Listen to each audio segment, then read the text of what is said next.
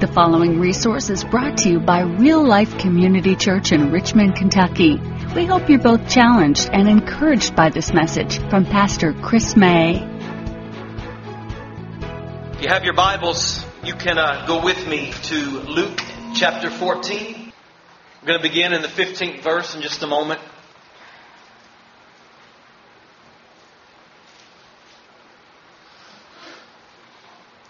We are uh, continuing in our series on prayer and fasting. And though our text today is not directly about this subject, I believe that it does reveal one of the reasons that fasting specifically is very helpful to us in our walk with God. And so again, if you have your Bibles, I invite you to turn to Luke chapter 14. And while you're doing that, let me ask you this. Have any of you ever been at a dinner that just turned really awkward? Have you ever been at a meal that's just, I mean, maybe a Thanksgiving dinner, a family meal that just is really awkward and you want to leave? Well, when I was very young, my family and I were at my grandparents' house for a big dinner and I'm told that in the middle of dinner I stood up and I pulled down my drawers and I said, hey, who wants to see my underoos? I was so proud of my Superman underwear. And friends, that is an awkward dinner. Well, our text today, it takes place in the midst of a rather awkward meal. And, and I want to give you a little bit of background so you'll understand uh, what's happening here in Luke 14. In the first part of this chapter, Luke records that a Pharisee invites Jesus to a Sabbath day meal along with other Pharisees. Now, this group of people uh, are very, very legalistic. They're a Jewish sect. They're hypocrites. They're very judgmental. And there is a constant tension between them and between Jesus. Because Jesus knows their hearts and he reveals their hypocrisy. So here's what I want you to understand. So this group of Pharisees, very religious, religious uh, sect of Jews, they're in constant tension with Jesus because Jesus knows their hearts. And so to the world, these Jewish uh, people seemed very, very pious, very close to the Lord, but Jesus actually called them out several times on their hypocrisy. And uh, he revealed that actually their hearts, though they look good on the outside, their hearts are far from the Lord. So frankly, they want Jesus gone. They, they want him dead. They want him crucified. They, they want his name tarnished. They don't want anybody listening to Jesus. So this meal is not a friendly gesture. It is a setup. Now, how many knows you cannot set up the Lord? Amen? So, so here's what happens. This, uh, this Pharisee invites over to his house a sick man. Now, the Pharisees are not known particularly to be a compassionate people. They stayed away normally from people like this. So this was not pure motives uh, for inviting this man. But here, here's what their plan was. This man had something called dropsy, which medically now is known as edema. It's a, a swelling that's caused by retention of the body's t- tissues of water. So it, it's a serious medical disease. And here's what they think. Jesus is known to be this great healer. And if he heals this man on this Sabbath day, he will violate the Sabbath and the Jews will have no respect for him. And he'll prove not to be the Son of God. And so they're thinking, in their opinion, this is a violation of the Sabbath. If he doesn't heal the man, what's it going to look like? That Jesus is not compassionate, and that's going to tarnish his name. So they are ready. They have this takedown ready to go. But you can't outsmart Jesus. Amen? So what happens? Jesus decides in the first part there of Luke chapter 14 to heal this man, and he immediately turns the situation around on the Pharisees. He says, if any of you have a son or an ox that falls into a well on the Sabbath day, would you not help them? Would you just leave them there? No. He's revealing their hypocrisy. You want to talk about me healing on the Sabbath, but if it benefited you, you would work on the Sabbath as well. And Jesus is reminding them that that's not a violation of the Sabbath to help someone who is in need. Then Jesus begins to teach them. This is at the Pharisees' house. He begins to kind of rail them and teach them some lessons on humility. And so the, the Pharisees are really left speechless, and you can see how this meal becomes very, very awkward. So, that being said, that's the background. I want to invite you to stand, and we're going to pick up in Luke chapter 14 and verse 15. The Word of God says that when one of those who reclined at the table with him heard these things, he said to him, Blessed is everyone who will eat bread in the kingdom of God. But he, Jesus said to him, A man once gave a great banquet and invited many. And at the time for the banquet, he sent his servant to say to those who had been invited, Come, for everything is now ready. But they all alike began to make excuses. The first said to him, I bought a field and I must go and see it. Please have me excused. And another said, I've bought five yoke of oxen and I have to go examine them. Please have me excused. And another said, I've married a wife. I love that excuse. And therefore I cannot come. That's a man of the house right there.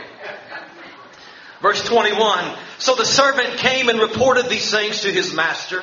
Then the master of the house became angry and said to his servant, Go quickly to the streets and the lanes of the city and bring in the poor and the crippled and the blind and the lame. And the servant said, Sir, what you commanded has been done, and there is still room. And the master said to the servant, Go out to the highways and to the hedges, and compel people to come in, that my house may be filled.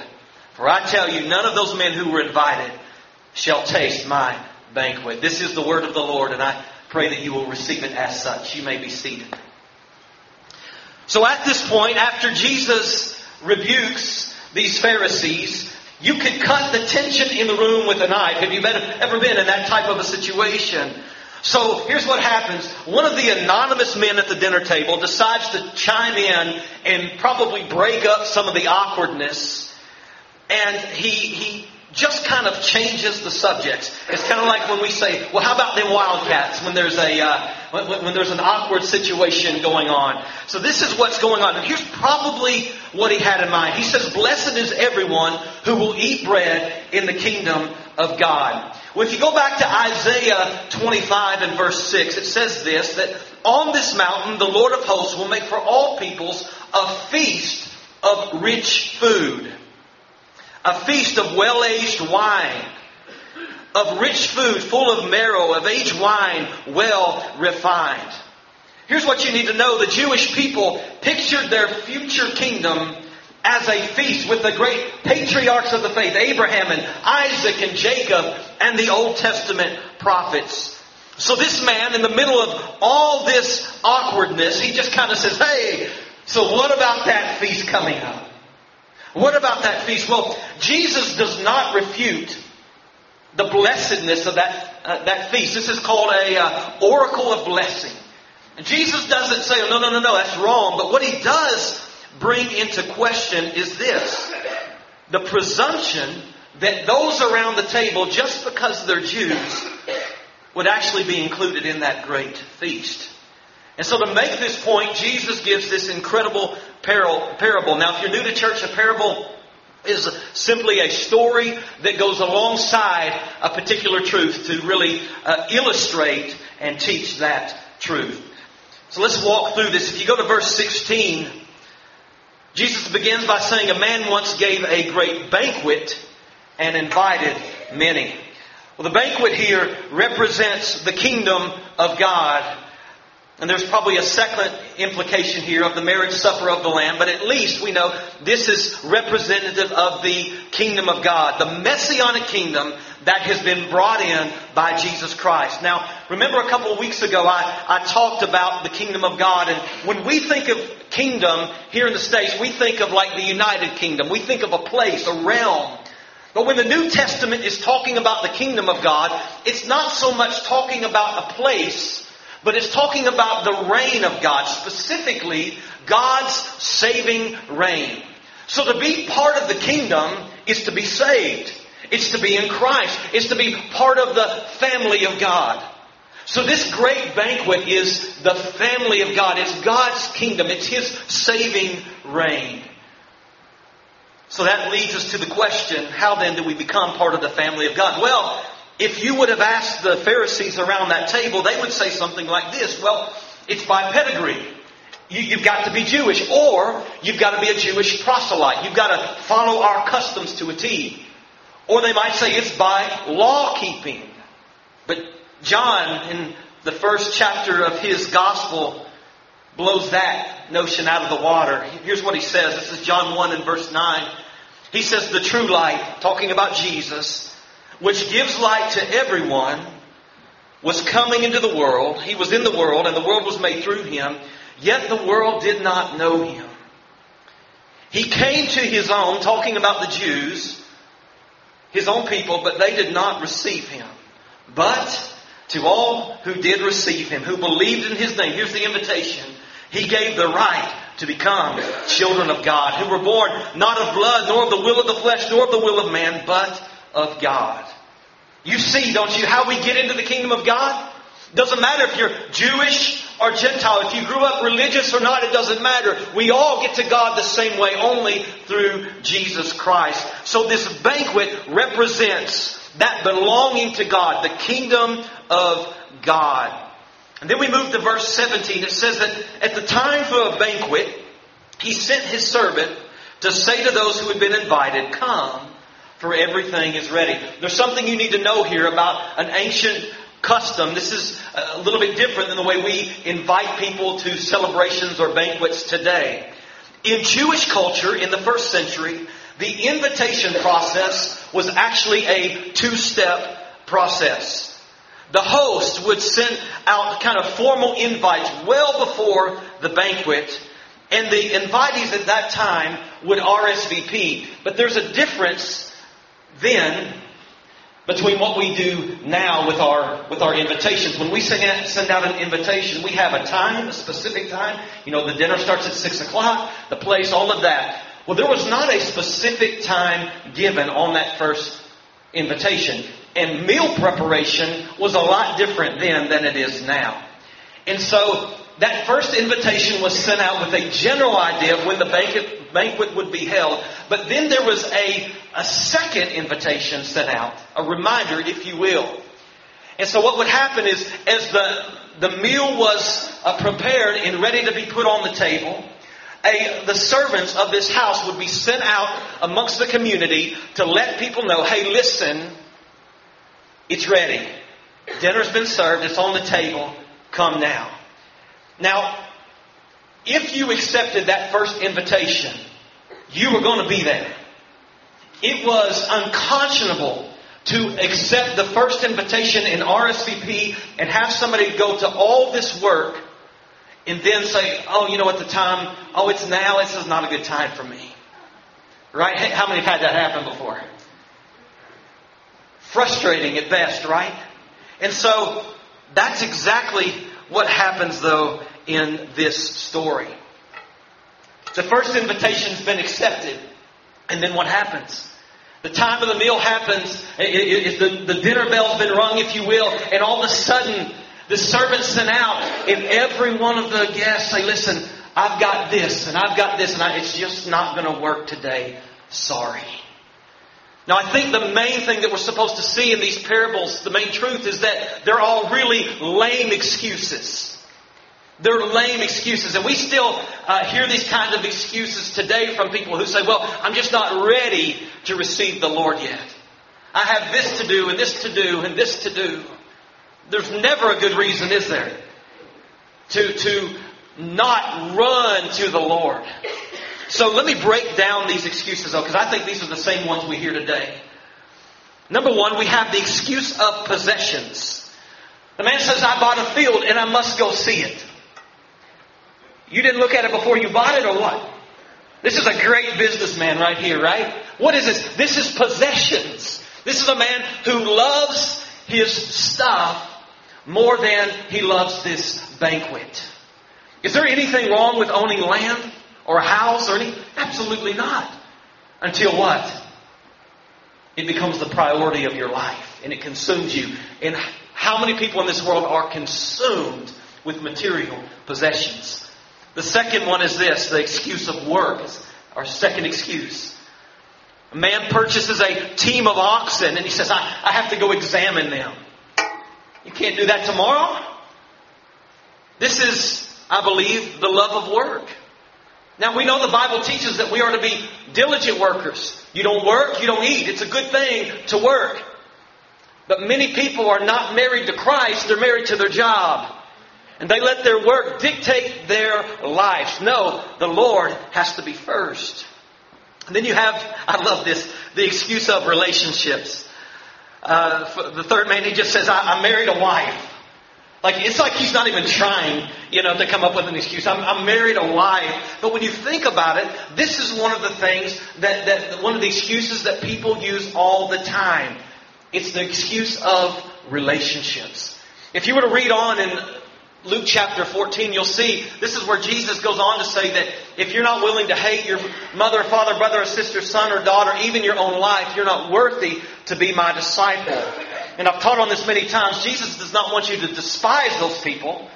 Right? So don't go home and just tell your kids you hate them. That's not the, that's not what we're called to do, alright? But what he, what he's saying is this. You're to love me most. If you're not willing to put me first, you're not willing, or you're not uh, qualified to be my disciple. You're not worthy to be a real follower of Jesus. Because real Christians put Christ above all things. That's what it is to be Christians. It's not a salvation by works. We're saved by grace through faith in Christ. But when we are saved, when we have saving faith, we are saying, Lord, I yield myself to you. So in this parable, the banquet invitation is rejected insultingly by the invited guests because of really lame excuses. Let's look at the master's response. Verse 21. The servant came and reported these things to his master, and the master of the house became angry. And he said to his servant, Go quickly to the streets and the lanes of the city and bring in the poor and the blind, the crippled and the blind and the lame. These were very marginalized people of that day. And the servant said, Sir, what you command has been done, and still there's room. The master said to the servant, Go to the highways and the hedges and compel them to come in that my house may be filled. For I tell you, none of these men who were invited shall taste my banquet. How tragic. See, the master, upon hearing the news of canceled guests, refuses to let all this food go to waste.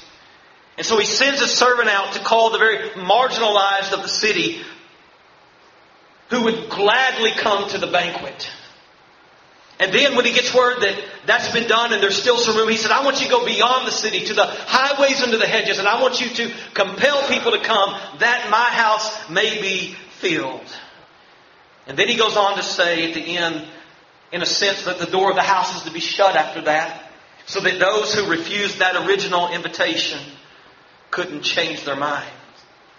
What does this mean? Well, let me give you the original meaning and then give you some application.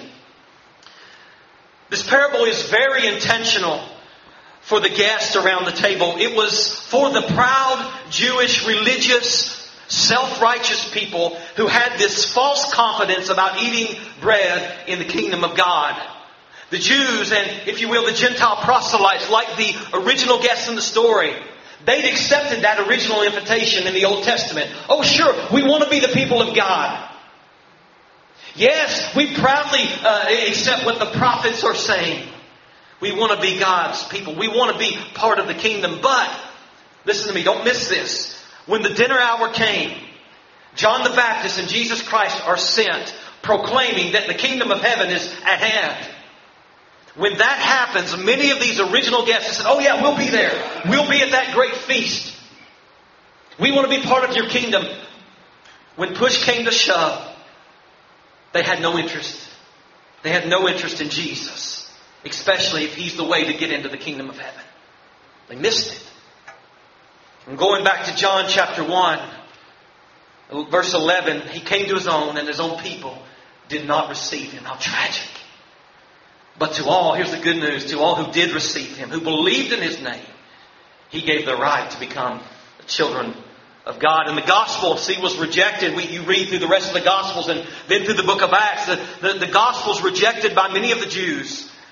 And the invitation was opened up to the marginalized, ultimately to the Samaritans, and even to the Gentiles, who, who the Jews thought there was no hope for. The most wretched people in their opinion. But Jesus said, Oh, welcome into my kingdom. So all peoples have been invited into enjoy God's great banquet. Let me give you three quick points of application. Number one, I want to speak to Christians, assuming that most of you here are Christians. You can say amen to that. You're worrying me. All right, I'm like, you're looking at me like this, like you. Why does he think that? Christians, let me talk to you for just a moment. Don't stuff yourself with worldly things to the point where you have no longer a hunger for God. Okay? This is just application. It's not the main meaning. That's to the Jews, but this is good application for us. One of the reasons that we are employing this partial fast is to raise our awareness. Raise our awareness of what should be important to us. You know, if you're going without food and you get hungry, the point is, is that you would remember, oh, God is supposed to be my food. God's supposed to be my food. If you're fasting, I know some people are fasting social media. When you have that just natural inclination to check for your cell phone or pull it out and get on social media, guess what? You're supposed to think, oh man, I, maybe I should pray or read the Bible, draw close to the Lord. We're to be about kingdom purposes. And listen, one of the reasons that we're not more focused, I believe, on kingdom things, it's not that it's not that we're not we don't want to be hungry for God. You know why I think in America the church isn't hungry or you, you know why I think we're spiritually apathetic? We don't need him enough. You know why? Because we have feasted so much on worldly things. There is nothing wrong with possessions. There's nothing wrong with relationships. There's nothing wrong with work. But we have eaten until we're stuffed and we have no more room. We want to be hungry, but our lives are filled to the brim. I, I love Mexican food. Anybody love some Mexican food up in here? It's a good thing to talk about when your church is in the midst of the fast. And uh, I, I love going to Mexican restaurants. But I, am notorious for do some, doing something that's very, very frustrating. And I feel like there's some people that share this uh, same frustration with me. You know, I, I look forward to the main dish, whether it's a chimichanga or fajitas. Some of you are like, ah, you know, whatever it might be, that main dish. But when it comes, often I can only take a couple of bites. You know why? Because I have feasted on chips and salsa, basket after basket after basket. I always say I'm going to tell them to stop with one basket, but you know how we are. I just one more, one more, and I look down and the whole basket's gone again. Well, just maybe just one more, and then I can't even enjoy the main meal. Now, there's nothing wrong with chips and salsa. I'd be a little freaked out if I go to a Mexican restaurant and there's no chips and salsa. But I just need to stop with a, maybe a half a basket or something like that. All right? And it's the same with us. Let me encourage you. Don't, don't fill yourself up. Don't stuff yourself with worldly things so that there is no hunger for God. Moderation, really good word. We're not, that's not part really of our vocabulary in America. And we do everything to the extreme, don't we? Listen, make sure that there's room, that you have that focus for God and that He is priority in your life. Amen. Secondly, let me talk to religious people, the Pharisees around the table. And I know you're going to, if you're a religious person, it's going to hard, be hard for you to see this as you. You're going to look at the neighbor next to you. And if you do, that's a good indication it might actually be you. All right? So, let me just encourage you, and I, say, and I say this very seriously. You can go to church every day. You can serve. You can give. You can have a heart that is far from God. You can do all that and have a heart that is far from God. Go to church, read your Bible, pray, do all these Christian things, and yet have a heart that's far from God. The Pharisees did it. They were the most religious of the Jews. They looked on the outside. If, if people would have said, hey, if you would have asked somebody, a fellow Jew, like, who's going to heaven? It would have been, man, Pharisees. They're so good at keeping the law, but Jesus revealed they're like whitewashed tombs. Pretty on the outside, but full of dead bones on the inside. And I believe there are a lot of nominal Christians in the church today, name only. That's tragic. Well, Pastor, I've been baptized. Well, if you don't have a heart for God, you've been swimming. Yeah. It doesn't save you. You only get in through Christ, yeah. through faith in Him. And faith in Christ is this. It's believing, it's seeing Him as most valuable. That's, that's what faith looks like. It's, it's seeing Christ as most beautiful, saying, I don't want my old life anymore. I don't want what the world has to offer. Give me Jesus. That's what saving faith is. It's believing in God, knowing that, that, that, that Jesus is the Christ, that He lived for you, that He died for you, and that He's risen and now sits at the right hand of the Father. And you gladly run to His arms. You repent. You come to Him. And you're in this relationship with Him. So if you're if you're one of these religious people who've been in church your whole life, don't assume that there's a place at the table for you just because, just because your granddaddy was a, a pastor or whatever. Doesn't, doesn't work. Well, my whole family's Christians. Well, you can't ride into heaven on their coattails. Can't do it. Let me say just one more thing on this. You want to remember this. It's possible to profess faith, but not possess faith. It is possible. We see it all the time. Well, Pastor, I remember the day when I went down to the altar and I, you know, cried out to the Lord. That's great. But did you have a heart change? Did you have a heart change? Because see, it's, it's possible to profess it. Pastor, I raised my hand one day when you called for salvation. We got away from that because we don't want to give people a false assurance. Because the Bible doesn't say raise your hand for salvation and you'll be saved.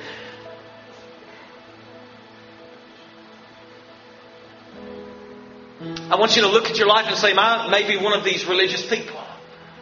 Or do I really know the Lord? And let me just, it's going to be hard for me not to just shout at this last point. This is the heartbeat of this church. I'm going to speak to some non Christians, some skeptics that may even be here today, or you may be listening online.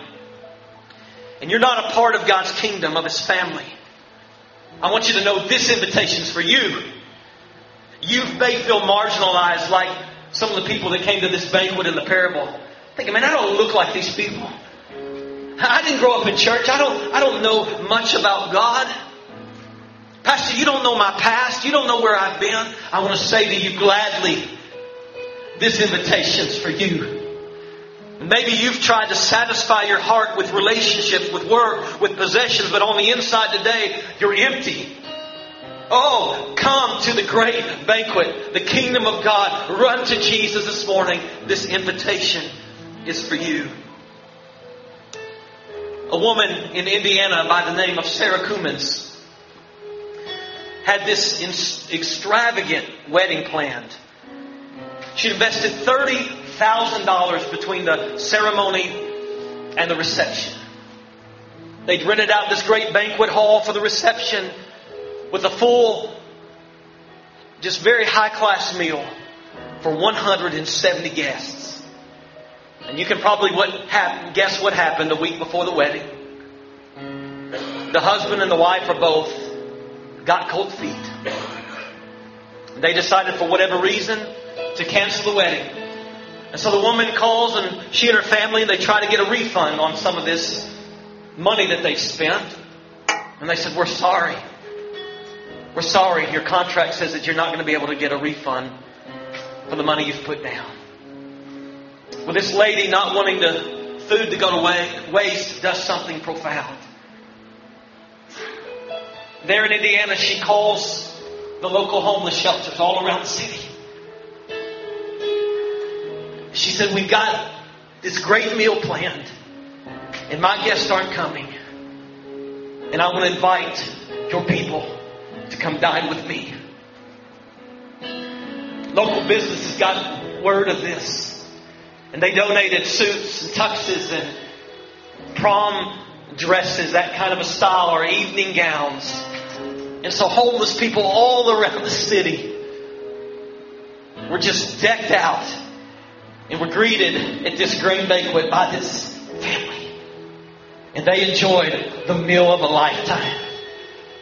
Never in their wildest dreams did they think they'd ever be part of such an event. That wasn't their class of people. They didn't have the money. It, it, it just wasn't going to happen. But it did. And I looked at some pictures online and even a little video clip, and I mean, you could just see the joy on their faces as they sat around, dressed to the max, enjoying this sumptuous meal. You may feel unworthy today to sit at the table of the Lord because of your sin, because of your shame, because of your past. Here's what I want you to know. I'm closing. But I want you to hear this. Every one of us, this pastor included, is undeserving to sit at the table of the Lord. That's why Jesus came. He came to live, and He lived a perfect life, and He died for our sin, and He's now risen so that we could have a place at the banquet table. Thank you for listening. If you'd like to know more about how you can have a relationship with Jesus Christ, or if you have questions about our church, you can email us at info at myrealchurch.org. Real Life Community Church is located at 335 Glendon Avenue in Richmond, Kentucky. We invite you to join us for worship Sunday at 10:45 a.m. or Wednesday at 7 p.m. Visit us online at myrealchurch.org.